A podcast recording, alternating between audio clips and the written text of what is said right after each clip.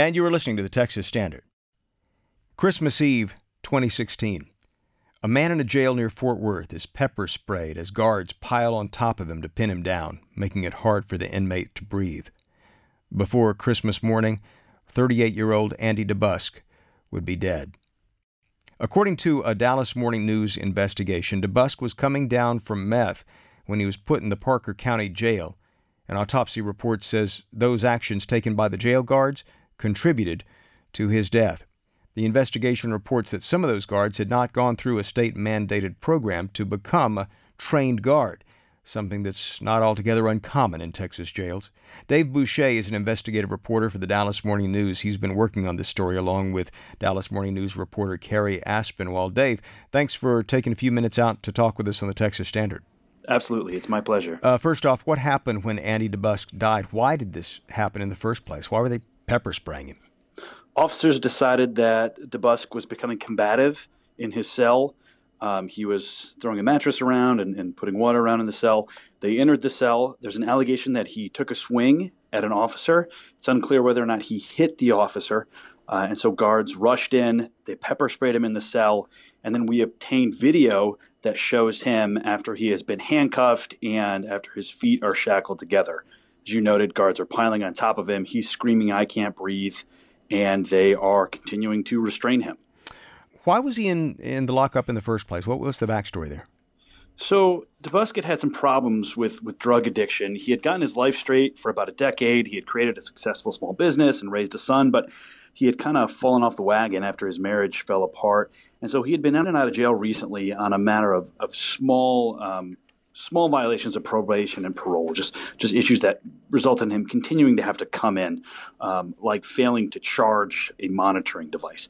So he was back in jail after a couple of brushes with the law on relatively small uh, issues. Why, why would guards pile on top of uh, someone who seemed to be, uh, what, was he acting erratic? Was he threatening the guards? What was going on?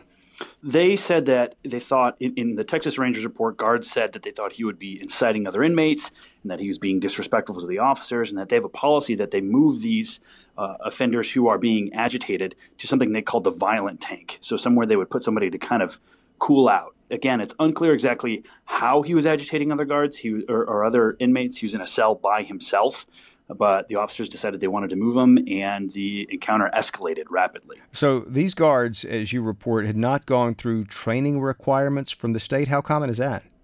So several of the officers involved uh, had what's called a temporary license. And in Texas, you're allowed to work for up to a year in a jail on this temporary license. Uh, you have to meet all the parameters for becoming a, a guard, pass high school, be able to drive a car, but you don't have to go through the 96 hours of state mandated training. We discovered through state records that anywhere from 4,000 to 5,000 temporary licenses are issued every year. Uh, again, you can work for up to a year on that license, but it's it's not uncommon for somebody to work past a year we talked to a training director who said that it's uh, a huge liability for jails to employ someone past that year deadline, and it's also illegal. These jails can face a $1,000 per day fine if they employ somebody past this temporary license, although big fines rarely happen. Why does this one year loophole exist in the first place?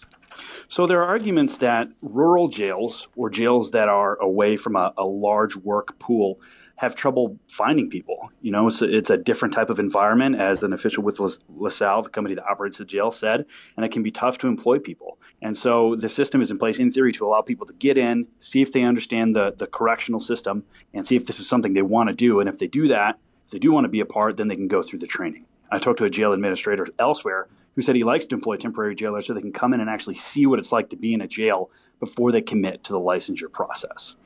Any repercussions from the death of Andy DeBusk? I mean, wh- what what happened to the guards, and, and what do, what about DeBusk's family? What do they have to say about all this?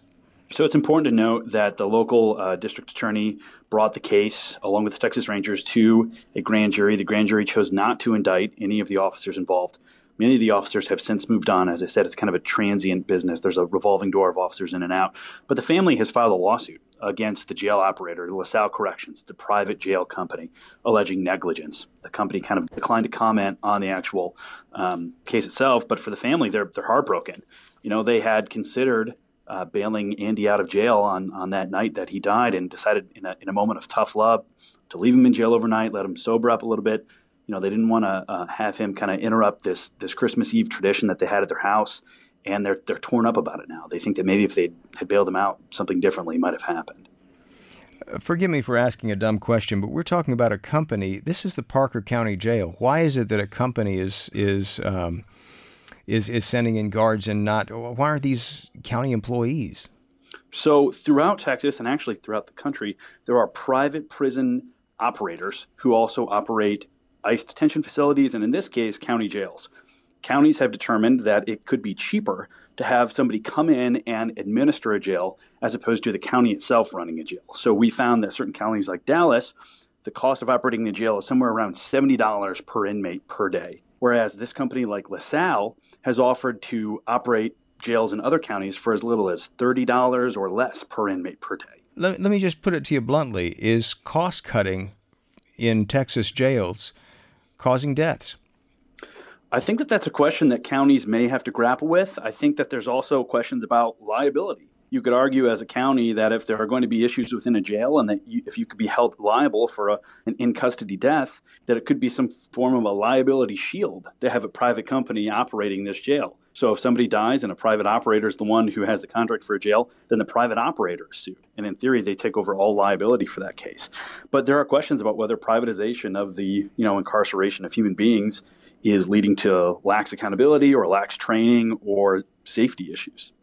We've been speaking with Dave Boucher, uh, along with reporter Cary Aspinwall, covering this story for the Dallas Morning News. We'll link to it at texasstandard.org.